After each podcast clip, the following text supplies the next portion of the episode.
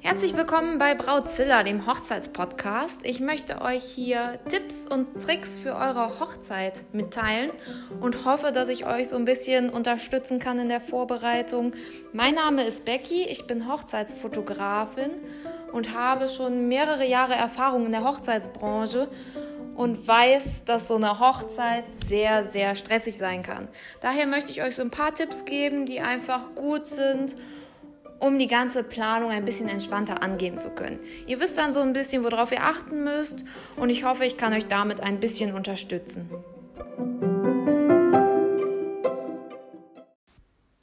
Heute geht es hier in dem Podcast um Tipps und Tricks rund um eure Hochzeit und speziell geht es da heute um den Ablauf an eurem Hochzeitstag. In der Regel ist das immer der gleiche Ablauf und es ändert sich eigentlich nicht so viel. Natürlich, wenn man nur einmal heiratet, dann ist man erstmal so, okay, was passiert an dem Tag, wie machen wir es am besten? Aber grundsätzlich ist eigentlich der Regelfall so, dass es immer ähnlich abläuft. Ich würde euch gerne erstmal so die Regelhochzeit vorstellen und danach stelle ich euch die neuen Trends, die sich in den letzten Monaten und vielleicht auch schon Jahren so ein bisschen hervorgehoben haben, die aber noch nicht bei allen ganz angekommen sind und wo natürlich das auch Ansichtssache ist, wie man seine Hochzeit gestalten möchte, wie man den Ablauf haben will. Und das kann ja auch jeder für sich selbst entscheiden. Ich möchte euch einfach mal die zwei Varianten, die so mittlerweile die häufigsten sind, vorstellen und dann könnt ihr ja für euch selbst entscheiden, wie ihr das machen möchtet, was am besten zu euch passt, zu eurem Plan Genau, und ich würde dann einfach mal loslegen. Also der Regelfall einer Hochzeit ist so, es beginnt meistens beim Getting Ready, also dem Schminken und Stylen, Hochzeitskleid anziehen, den Anzug des Bräutigams anziehen. Und da ist auch ganz oft schon ein Fotograf dabei, der das alles so ein bisschen festhält. Manchmal auch nur bei der Braut, weil der Bräutigam möchte nicht so oft mit der Kamera begleitet werden, was ja auch vollkommen in Ordnung ist. Das kann ja jeder für sich selbst entscheiden. Bei dem Getting Ready sind meistens die Trauzeugen bei den jeweiligen Partnern dabei und unterstützen sie und trinken Säckchen und machen, dass das alles ein bisschen entspannter ist, weil morgens die Aufregung kommt dann doch irgendwann und dann ist es immer super, wenn man einen guten Freund an der Seite hat, der so ein bisschen die Nervosität legt und immer das Handy im Auge hat, falls noch Dienstleister vor Ort irgendwas machen müssen oder sowas, damit sich nicht Braut und Bräutigam selbst darum kümmern müssen. Dann geht es, wenn beide fertig sind, in der Regel zur Traulocation. Das ist je nachdem, wie ihr es macht, Kirche, Standesamt oder ihr macht eben eine freie Trauung. Das ist natürlich ganz flexibel. Dann findet dort die Trauung statt. Nach der Trauung ist es meistens so, dass entweder die Gäste oder das Brautpaar selber einen kleinen Sektempfang geplant hat. Dann stoßen alle mal auf den Tag an, haben ein bisschen Spaß, und halten sich ein bisschen. Die Braut kriegt ein Kompliment nach dem nächsten, weil sie so schön aussieht. Und ihr könnt einfach erstmal wieder so runterkommen. Ihr habt jetzt das Wichtigste geschafft. Die Trauung ist durch. Genau, da könnt ihr erstmal wieder so ein bisschen durchatmen. Alles geschafft, alles gut. Wenn dann der Sektempfang so gut wie durch ist, mache ich es meistens so, dass man dann noch ein paar Gruppenbilder macht, beispielsweise Fotos vom Brautpaar mit den Trauzeugen oder mit den Eltern, Geschwistern, Kindern. Oder das kann man natürlich machen, wie man will. Man kann das im kleinen Kreis machen, dass man so Familie, Trauzeugen, Kinder, Eltern, so den Teil macht. Oder man macht wirklich so, alle, die da sind, okay, Leute, ihr habt jetzt die Chance, das Brautpaar steht hier, wer möchte, stellt sich daneben.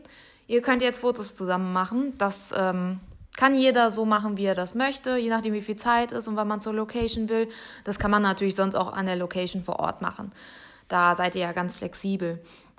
Dann geht es als nächstes zur Location.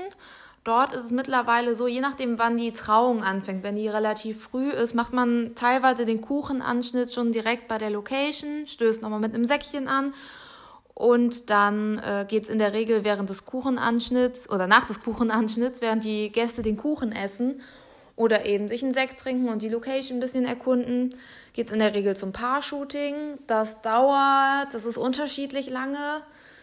In der Regel, also bei mir dauert es immer nur ein Stündchen maximal. Es kann aber auch sein, dass ein Paar-Shooting so ein bis zwei Stunden dauert. Das hatte ich auch schon, da war ich Gast, da war ein Brautpaar zwei Stunden unterwegs. sollte man sich überlegen, weil zwei Stunden wirklich lang sind und die Gäste warten ja schon aufs Brautpaar. Das ist natürlich der Hauptakt an dem Tag und man will es natürlich sehen und ein bisschen quatschen. Da sollte man sich ein bisschen Gedanken machen, ob zwei Stunden, ob man das so haben möchte oder nicht. Aber das ist natürlich euch überlassen, je nachdem, was ihr vorhabt, wo ihr hin wollt. Das sind natürlich alles Faktoren, die da so ein bisschen reinspielen. Nach dem Paar-Shooting ist es meistens so, dass man dann vielleicht noch mal Zeit hat, noch ein paar Fotos mit den Gästen zu machen, wenn das nicht vorher schon bei der Traulocation stattgefunden hat. Und dann geht es meistens auch schon Richtung Essen. Das Essen dauert immer ein bisschen. Ich zum Beispiel mache auch beim Essen keine Fotos, weil niemand beim Essen fotografiert werden möchte. Und ich bezweifle auch, dass man so hübsch beim Essen aussieht. Also ich würde die Krise kriegen, wenn jemand mir die ganze Zeit die Kamera vor die Nase hält, wenn ich gerade am Essen bin. Deswegen sollte man da vielleicht gucken, dass da keine Fotos gemacht werden. Nach dem Essen ist es oft so, dass dann noch Spiele kommen.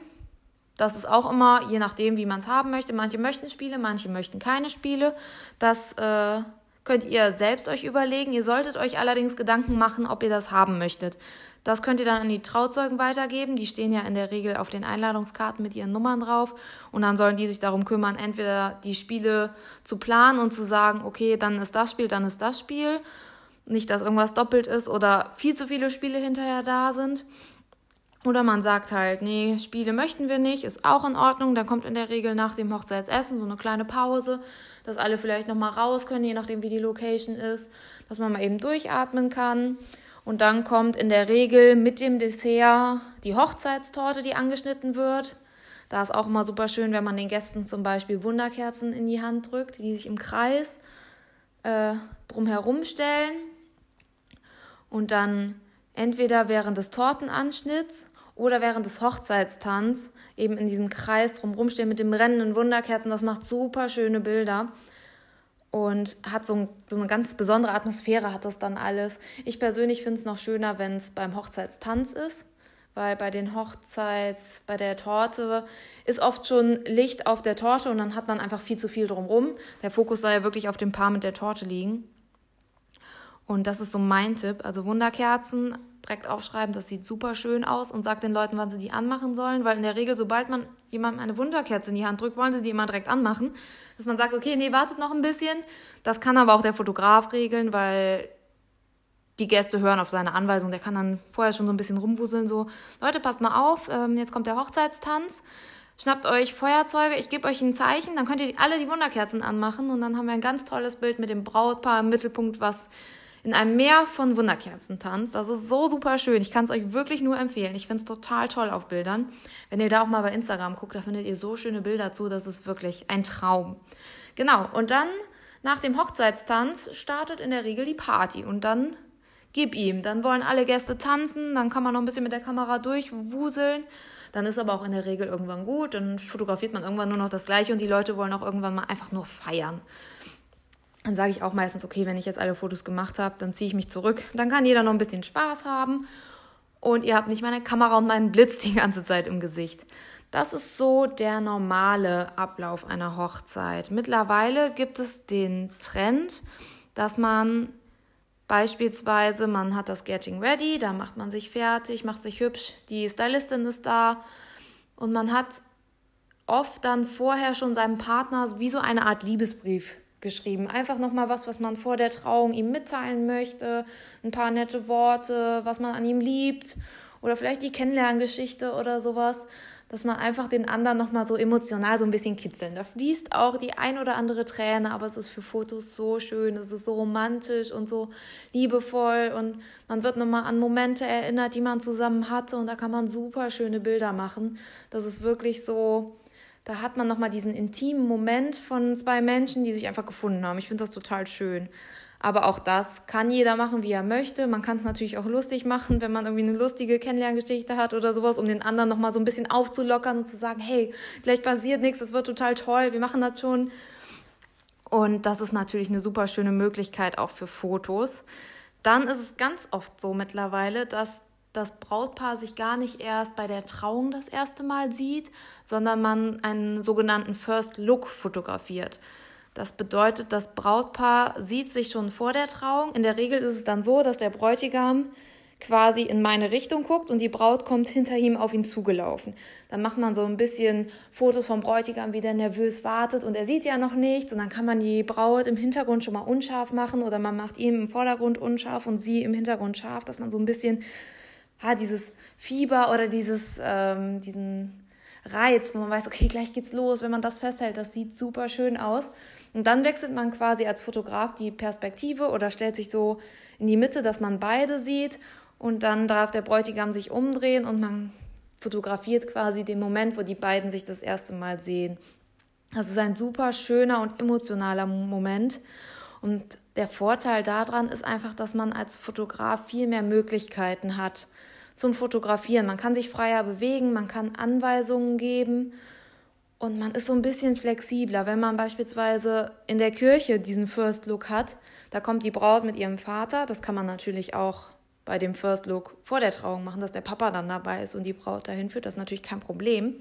Aber in der Kirche ist es so, man kann sich nicht zehn teilen, da stehen Gäste, da ist ein Altar und man kann einfach nicht so sich bewegen und alle Emotionen einfangen, wie man das möchte. Und wenn man so einen First Look macht, dann kann man wirklich sich einen schönen Ort aussuchen, wo es super toll aussieht, wo vielleicht die Sonne im Hintergrund noch so durch die Blätter scheint, wo man einfach jeden Moment mit Fotos festhalten kann und nicht, dass da ein Pfarrer im Weg steht oder was auch immer. Man hat einfach viel mehr Möglichkeiten und das Brautpaar kann diesen Moment genießen. Das ist so viel wert. Also dieser Moment, wenn du nicht beobachtet wirst, man ist so zu zweit, man macht sein Ding, man merkt um sich rum gar nichts mehr. Und dieser Weg, besonders für die Braut, wenn man zum Altar läuft, ist halt schon so, okay, alle gucken mich an, ich darf nicht stolpern, ich muss auf mein Kleid aufpassen. Das ist so, man steht im Mittelpunkt und das macht ja noch mehr Druck.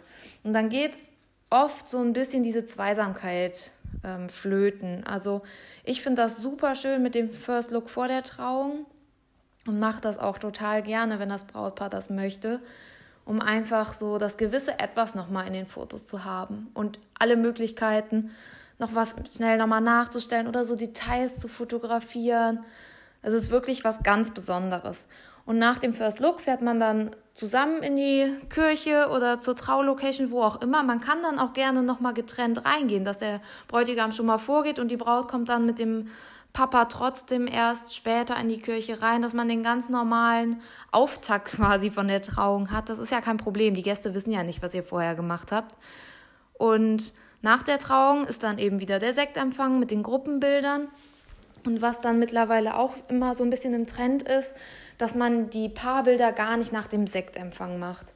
Weil in der Regel ist der Sektempfang so zwischen 2 und 3 Uhr und da hat man die Sonne wirklich pralle stehen. Die Sonne ist total hell und man hat ganz viele Schatten im Gesicht. Man kann nicht richtig gucken, weil es so hell ist und das Licht ist wirklich sehr krass. Wenn man dann stattdessen das Shooting vielleicht vor dem Abendessen macht oder zwischen zwei Gängen und dann immer mal wieder so im Sonnenuntergang, das ist so ein schönes Licht, da kann man so viel mitmachen. Da müsst ihr euch einfach mal Bilder angucken. Das ist wirklich unfassbar schön und ähm, es macht nochmal so eine besondere Atmosphäre im Gegensatz zu dem ähm, Shooting, was man in der Mittagssonne macht. Es ist total heiß, man ist am Schwitzen, man weiß nicht richtig, wie man gucken soll.